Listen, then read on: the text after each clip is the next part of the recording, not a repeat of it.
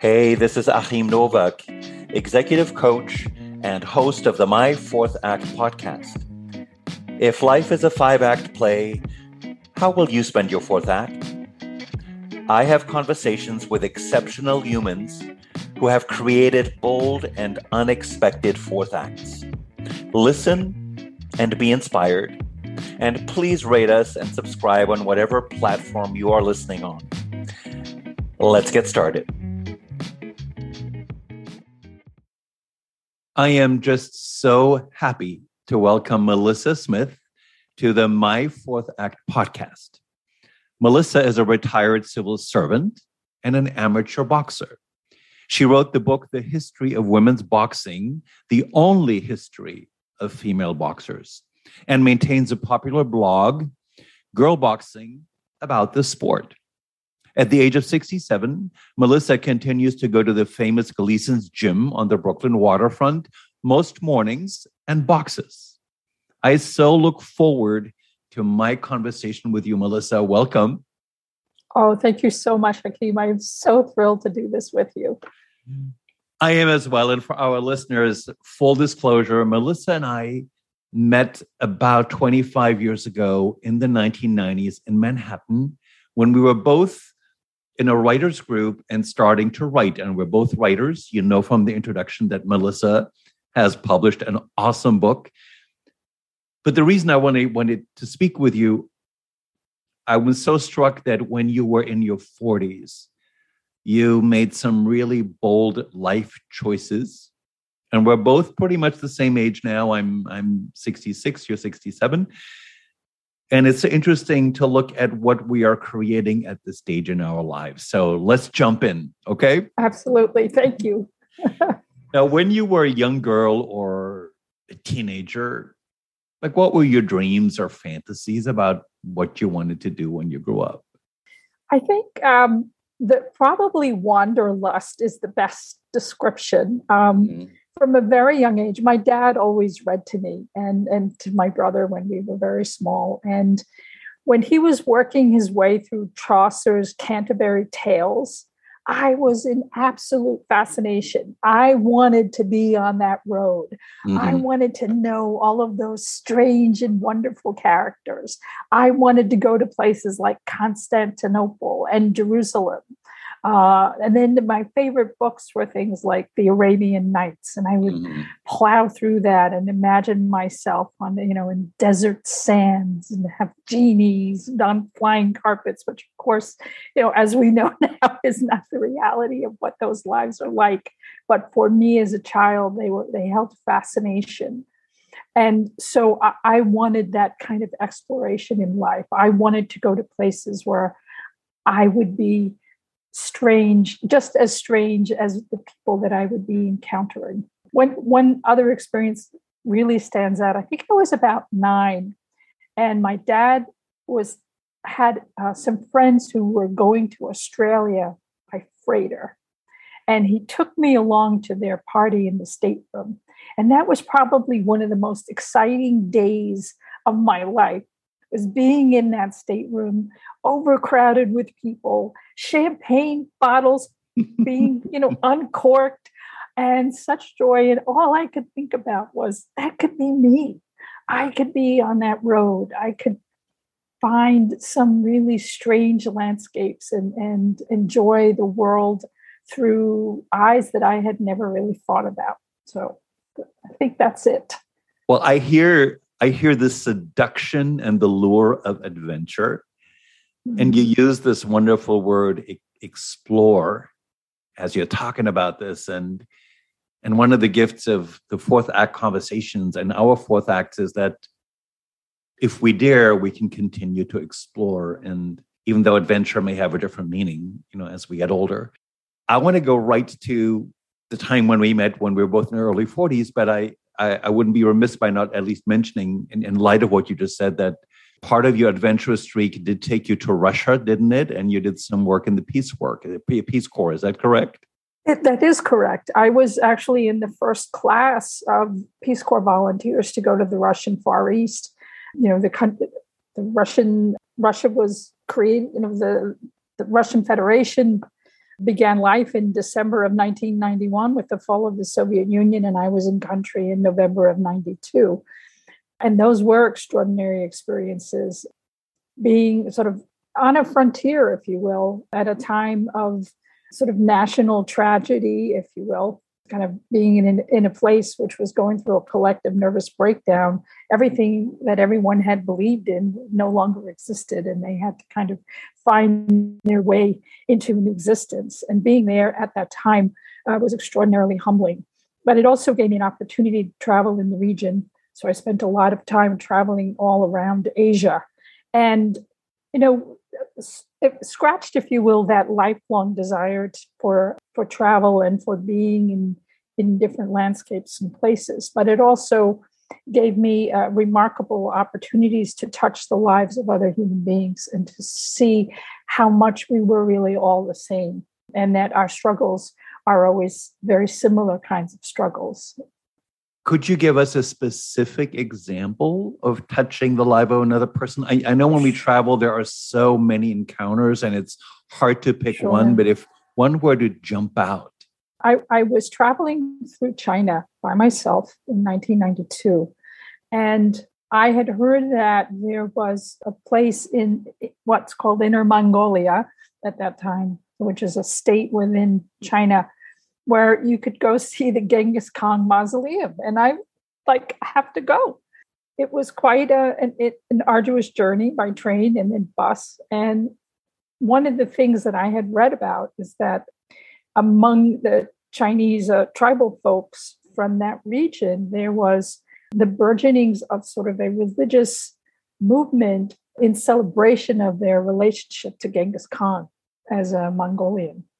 And so when I arrived in in this part of China and was waiting for the bus to take me to mm-hmm. the town with the Genghis Khan mausoleum, there was a man who looked at me rather furtively and then started bowing in prayer with his hands up and sort of just these quick bows. Then he would look, dart eyes would dart right, arts would dart left, and somehow between my non-existent Chinese and his non existent English, I figured out that he was a pilgrim and that he wanted to connect with me to have this truth or to be able to express this moment of his own pilgrimage. Now, I was a pilgrim of sorts, and then I'm on this travel mode, but he wanted to touch me with his religiosity because he felt the freedom to be able to do that. And in part, I guess, because there I was, this lone Caucasian woman in a sea of Chinese people. But that really filled me. And when I went to, into the Genghis Khan mausoleum, I I noticed that there were oranges and bottles of liquor and all these gifts that people would leave. This kind of exposure and touchstone with me really affected me. It affects me to this day and it lets me understand that our humanity is something that we always carry. We just sometimes have to allow ourselves to be open to what that really means i have traveled a lot myself i had a traveling childhood and and you just invoked in me the the power of connection and different kinds of connection and how it can happen in unexpected and unlikely places. And obviously, since we're both writers, that the metaphor of being a pilgrim and a seeker is beautiful, you know, for all of our journeys in life. I want to go to when I first met you because you had just started boxing. And I'm going to throw out the stereotypes. Now, boxing we think of as a rough man's sport. And uh, our listeners already know that you are very much involved in championing the role of female boxers through your writing and through other professional involvements. What what in you wanted to do some boxing? Where did that come from? Well, I, you know, I I think I always liked it. When I was a little kid, I, I grew up in the time of Muhammad Ali, and mm-hmm. you know, was I was always very taken with him as a figure and I just liked it. I don't know why. I just always did. I liked watching it. And when I was about 12, I had an uncle who was showing my brother and I how to do the old one two, you know. And yeah. the proudest I could ever be was at the the fact that I actually knew how to turn a jab, which is that you you kind of start with your hand on your side and then you throw it out and you twist it so that it's nice and straight.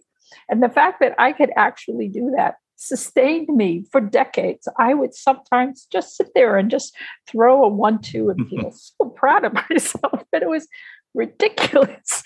But uh, what I never was able to do was to make that leap to understand that me as a gendered female, that I could always have practiced boxing. I could always have performed it. And it took me really till the time I met you in the in the mid 90s to understand that, yeah, I can. I can go into a boxing gym and hit a boxing bag. And that was enormously freeing for me.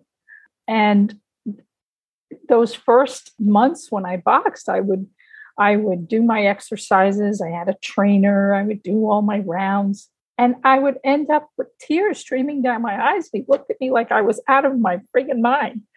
But what he didn't understand was how freeing this felt mm-hmm. because I could assert my own physicality and my own physical strength. And boxing was a metaphor for that, for that ability to really uncage one's own power. And I mm. think for women, especially women in our generation, good girls always contain their emotions, always contain their feelings, would never, ever, ever be angry or express any kind of physical power. So being able to then do that was a remarkably freeing experience and really unlocked so much for myself. And even as I became a mother in my you know late 40s, it allowed me to be able to transfer some of that to my own female child so that I would never hold uh, her back or restrain her physical sense of her own being. I loved when loved that phrase uncage yourself that you used and and the fact that you gave yourself permission to uncage yourself in your 40s in many ways. You just mentioned becoming a late mother. We're going to talk some more about writing. All of these were emergences in your life in your 40s, which is friggin' awesome. Did you start off going? Was Gleason's gym the gym that you went to for boxing when you started, or where do, physically where did you start? I think my first my first gym was like the local health club that mm-hmm. had a guy who taught boxing and I went to that, and it was not particularly satisfying. It was a class, there were about 10 people. I was the least experienced. He had zero patience for me. I mean, I had no idea what wrapping your hands were or anything else. And we had to do these exercises, and I was really bad. I thought, oh, this is a disaster. But I had always heard of Gleason's Gym, and I was like, damn it, it's in my, uh, it's in Brooklyn. I'm living in Brooklyn now. I am going and that when I uh, at that time uh, it, was up on the second floor of an industrial building in Dumbo before Dumbo was Dumbo. Yeah. and, uh, For our international listeners, Dumbo is a very now trendy, fashionable right. part of Brooklyn, but it wasn't always. It was not always. It was a very industrial space. And climbing those stairs and, and coming into this cavernous gymnasium with four rings and you know dust on the dust. it was quite a sight. And of, of, course, there's never any air conditioning in a boxing gym. But coming in, I, I really felt like I had crossed a divide. And mm-hmm. in doing that alone, I had shown myself that I, I could really become what it was I was seeking. And then, you know, I wandered around. I met the owner of the gym who really embraced me and and, and I will say that Gleason's in particular is a gym that has always, since the early 80s, provided a safe, safe space and safe haven for women to practice the sport.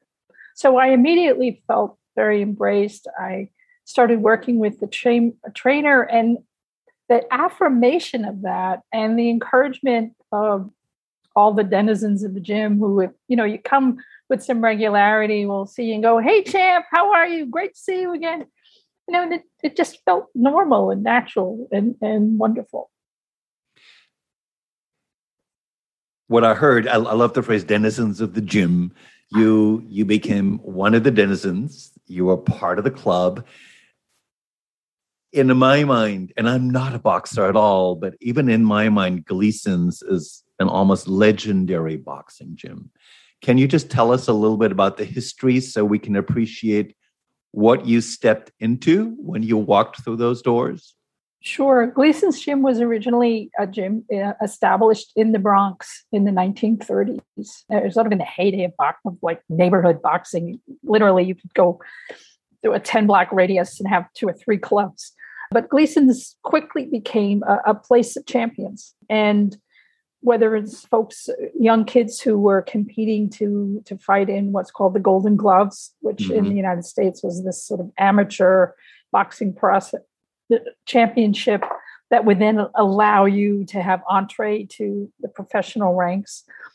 And then eventually it lost its space in the Bronx and it was on West 30th Street, right around the corner from Madison Square Garden. Mm-hmm. So it had a very storied existence there any boxer who was going to fight at the garden would spend their last week of training camp at Gleason's gym. So it had people like a Muhammad Ali would go there to train.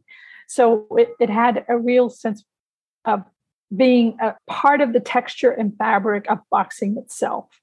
From the standpoint of, of women in the sport, it was really the first gym in New York City to embrace and encourage women to come into the gym the owner, Bruce Glade, used to say that in the early 80s, there was, you know, late 70s, early 80s, there were certainly a lot of financial woes in the gymnasium mm-hmm. world. They said, well, why are we excluding half the population? Let's start to bring in women. so they, uh, because they only had one bathroom, they would have women's nights. They would close the gym to men and they would just have women. And some of those women, you know, are still involved in the sport. A woman named Sparkle Lee, who was the first ref, professional referee in, in New York State. She started in their program. A woman named Jackie Atkins, who's a legendary trainer uh, in the New Jersey sports world, runs a gymnasium in South New Jersey. So it had real power and and and it radiated out, if you will, across the country. Yeah. And then when when the gym moved finally, um, it lost its space in Manhattan and moved across the river into Brooklyn. The big thing that Bruce insisted on was building a women's locker room as well as a men's locker room. So, right from the beginning, women were always welcome. There was no longer a women's night, but just everybody who fought, fought. A word from your sponsor. That's me. I invite you to go to the website associated with this podcast, www.myfourthact.com. You will find other equally inspiring conversation with great humans. And you will also learn more about the, the My Fourth Act mastermind groups, where cool people figure out how to chart their own fourth acts. Please check it out. And now back to the conversation. At the same time, because we met in a writers group, you were nurturing your writing side. And so many people that I know, and you probably know, say, Oh, I have a book in me, or I want to write something, or always wanted to tell this story. And it's easier and easier to do it these days with self publishing and blogs and all those things. But but many people still don't do it. So what what drew you to writing to wanting to write to what did you want to write about at that time in your life? Well, I, I think writing to me was always wrapped up in travel and and in documenting the world. So at the, at the time that I met you, I was very engaged in um, creative nonfiction, memoir mm-hmm. writing, sort of to try to tell the story of the places I'd seen, and uh, and also of the that the interior journey that happens as part of those experiences. You know, I always say that I, I had one life till I was around 40, and then I developed a second life. Mm. And I wanted to tease out for myself through writing that renewal process, that, that rebirth, if you will. And it, it led to, you know, publishing stories and journals and poems I never quite got a book completed through that early process, but writing as a practice became part of my everyday world. Mm-hmm. So that later, when I was offered an opportunity to write a book on the history of women's boxing, I really understood the craft. I like your description of the craft of writing, Malissa. And I'm just thinking it must not be that dissimilar from the practice of boxing and the repetition in boxing and what our bodies learn in boxing and what in turn we we learn about ourselves through the act of boxing. I just want to make this point. You met your husband Jed, you had a daughter at the same time, late in life, and somewhere around there you decide to go back to school. and and I, I, know that writing the book and the, the beautiful part, and I, I'm stressing this because sometimes we're as a culture where we're taught to be so goal driven and my sense of your journey is you pursued a bunch of things and at some point the dots connected. Is that an appropriate way to describe your journey? I would say that that's absolutely the case. And interestingly my my career kind of ended in the same way because my career as a civil servant ended with me becoming, believe it of all things, a procurement expert. Now, it kept go, procurement, what is that? Could you just could you shamelessly mention your last title and where you did this in New York? sure. you, this, you, like everybody else, you you many people in government start in their 20s and you started way later so i started in government at 52 as a procurement analyst and in my last job i was the assistant commissioner agency chief contracting officer at Housing Preservation and Development, which is the largest housing agency in the United States, a municipal housing agency mm-hmm. in the United States. My career was in two different agencies. I started my career at the fire department and then went to housing preservation and development, which, you know, I was like if, if one one land was going to land in in in civil servant heaven, those are the two places to go. I raise it because it became the culmination of all the jobs I ever had in my life. Mm-hmm. I've done television production, I've been a construction manager, I was an IT executive for 15 years. All of those things came together as a procurement person because I understood the world of the vendor. I understood the the the the need for procurement folks to have expertise in those areas so they could blend what it is to procure and all of the rules and regulations of the city government, which is insanely like, you know, Byzantium and the Ottoman Empire all meshed together. and explain that to folks who need whatever it is they need, don't know how to get there, and also help them understand what it is they really want to buy. So it was a very challenging, very fascinating career to suddenly find myself in and then really run with. But like boxing, like writing, you have to always call on all of these other experiences mm-hmm. in your mm-hmm. life.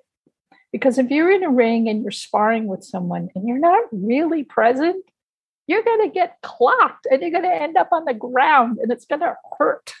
So you have to be on your game. You have to be kind of in tune with yourself. And it's the same thing when you, you know, have a budget of $150 million to buy fireboats. It better be right because it's the people's money. So for me, the way my life unfolded it did feel sometimes chaotic but that that transition into my 40s of sort of saying you know what i'm renewing myself and that renewal is going to be a, a dedication to being true to who i am as a human being yeah. and by doing that i then teased out all the things that were really important yeah. and by having those things in my mind anything after that work relationship and marriage being a mother none of those things ever felt as if they were taking away from myself they were only adding to myself And that's one of the things I saw in other parents, you know, they, they feel annoyed by their children. Eh, okay, sometimes, yeah, kids are annoying, but it doesn't take away from yourself as a human being. And I think if I learned anything in that process and what brought me to saying, yeah, you know what, I can go back to school and get a master's degree and not study business, but study what I like, liberal studies. Who knew?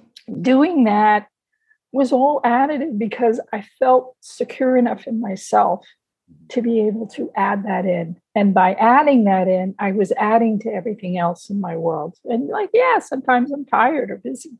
But that process really brought me to the understanding that my life was limitless, even though we're in limited space and time, that one can always continue to grow, continue to explore, continue to be that traveler in life, and to embrace it positively and to understand whatever the os- obstacles are, even if it's a lousy pandemic COVID year, you can continue and work your way through it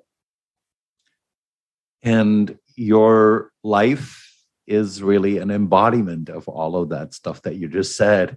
I i introduced you as an amateur boxer. And my sense is i don't want to test this and i want to give you a chance to so do a deeper dive into boxing is that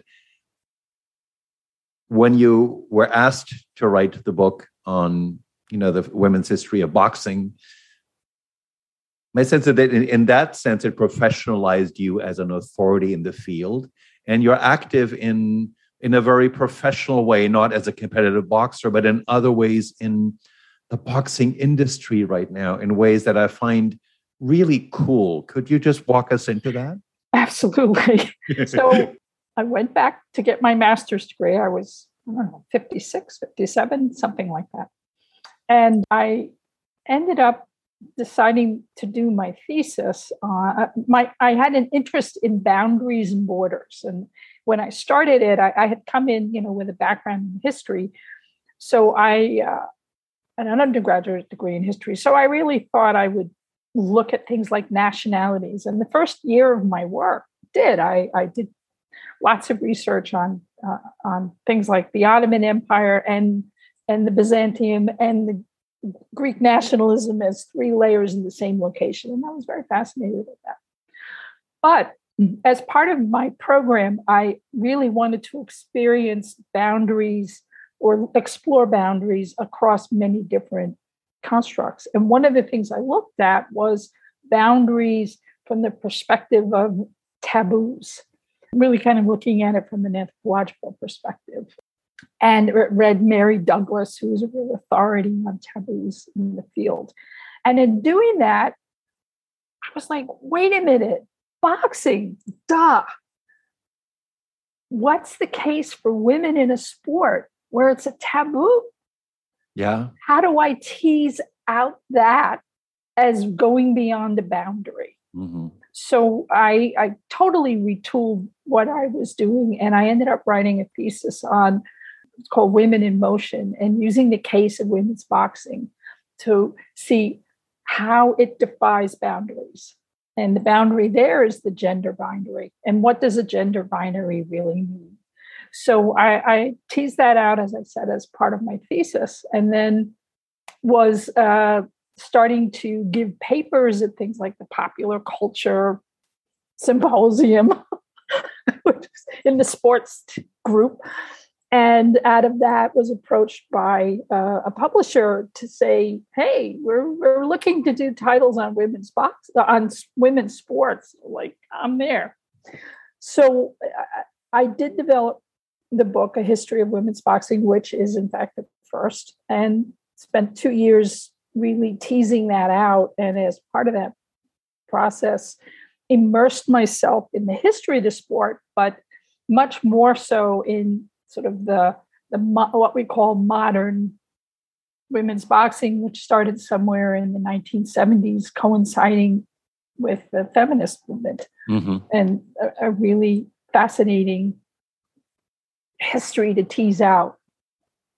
So by the time the book was published, I had a review in Ring magazine, which always called itself the Bible of Boxing. And the reviewer called my book the Bible of women's boxing. And that was probably the proudest day of my nice, life. nice, nice.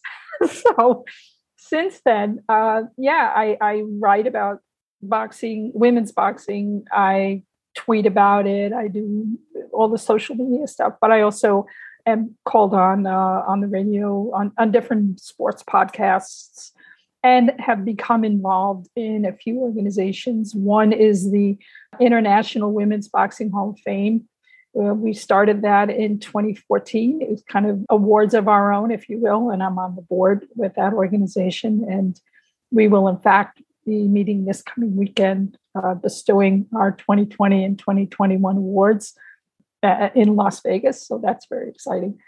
I've also now am on the ratings committee with Ring Magazine itself, with nine other historians and other boxing experts and professionals, and we rank women's boxing fighters. That's been since 2020 was the first year to really start that, which is an enormous milestone mm-hmm. for the mm-hmm. sport. I also uh, am involved with the Boxing Hall of Fame up in Canastota, New York. I'm on their selection committee. They also uh, began to give induct women into their Hall of Fame starting in 2020. Very, very, very big deal. And so I feel incredibly proud to be a part of that, but also to continuously represent the women who contest the sport, whether they're amateurs or professional. And, and I really feel such dedication to that because these women really work so hard for so little and are deserving of our attention and our time and our respect. You said that so humbly, but what I was thinking is you're really you're really um, an active force in helping shape profession of women box women's boxing and and sort of the, the way women's boxers are honored, you know, acknowledged, celebrated, and you're actively championing that, right? Yeah, I guess that's true. Yes, you are. Yes, yes I are. Yeah, yes, absolutely. And you know, one of the great things about Gleason's Gym is that I train alongside champions. In fact, one of the women we're honoring this weekend, a, a boxer named Alicia Ashley, who literally was winning championships till she was 50. Mm-hmm. You talk about second acts or fourth acts we are honoring her, and I, and I couldn't be prouder than to be able to read her name this weekend because she is someone who has so inspired me, you know, plodding along in my Saturday boxer togs, trying so hard to to learn as I watch her perform the sport. So I I feel this real personal connection because I know their stories. I interviewed them. I I champion them um, as best I can in my limited fashion. And so being able to continue to assert my authority as a historian and then grow that relationship to the sport and my own knowledge of the sport and my own sense of how it needs to move what the things the kinds of things that have to happen for it to really move forward in a positive way for the women who contest it such as things like pay equity and yeah. um, equal representation on fight cards and all sorts of little ins and outs that I, i'm really trying to champion as best i can and working with my colleagues um, whether sports writers or other folks who really expend a lot of time and energy in promoting women's sports so I feel very proud to be part of that very small group. Now I know that you retired from the your New York New York City job this January, so you're officially retired from regular full time work. I know you're going to you're exploring more writing. Uh, I know you still work at a Gleason's gym, but my thoughts also go to your husband Jed, because I wrote when when I first met you, and if this is wrong, please correct me. My memory is that you and Jed picked each other up in a bar. Is that correct? That is right. Puffy's, so, if you must know, which so is you, you, you, cool it's it's a classic Manhattan story. You Absolutely. picked each other up in a bar. You've had a daughter. Your daughter is in college or just graduating from college, and your husband has dementia. And and I'm moved by that because life is complex and we all juggle multiple facets. Give us a sense of what it's like to um, to adapt to, in some ways, taking care of your husband and how that relationship has changed. Well, yes, you're right. He, he we, we picked each other up at a bar. He was a remarkably joyous figure the kind of guy who would jump into a kayak and circumnavigate Manhattan at night and write about it. He was a writer and editor at the New York Times at the time. Mm-hmm. He retired about 10 years ago now. And shortly after his retirement, we began to notice certain changes, although couldn't quite put our name to it. But then about four years ago, he was formally diagnosed as having a form of dementia called frontotemporal degeneration, which is quite different than Alzheimer's. It ends up, unfortunately, in the same space, but its presentation is more behavioral than memory based.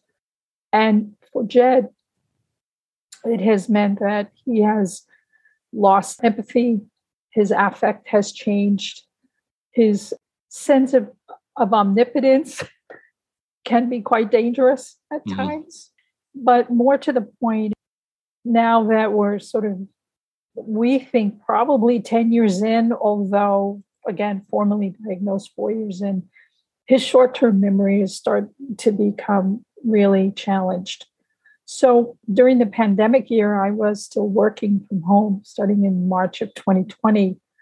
And being at home all day, every day, they led me to understand just how far things had slipped. Because you know, when one is working full time, you come home, you see a person at home for a few hours, don't necessarily notice all of the minute behaviors. But being home all day, every day, did. So I had already done things such as join a caregiver group to give me support. I had found different groups to engage him with, although he's uh, part of the one of the hallmarks for him is a lack his inability to really socialize anymore. Mm-hmm. He finds it enormously difficult to communicate with people. It's or to have too much noise. It's even difficult for him to be in the same room with my daughter and I at the same time because he gets uh, he's overloaded and bombarded with stimulus.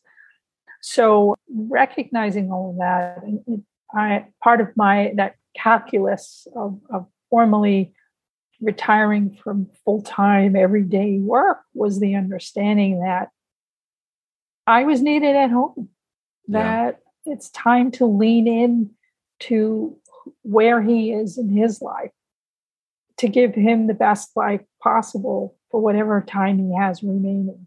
And that is means recognizing what he can and cannot do, which changes day to day because mm-hmm. sometimes it's a really good day and we'll go out and have a lovely walk and he'll be extraordinarily observational and find quarters on the street and talk to me about the birds and all the other little things that he sees let's say walking through a park and on other days he just wants to get back home from the standpoint of your question Achim about what does it do to your relationship it's heartbreaking because it's almost like mourning in life in a way. Yeah. Because you're watching a person slip away from themselves. Yeah. And there are those moments of recognition that he has.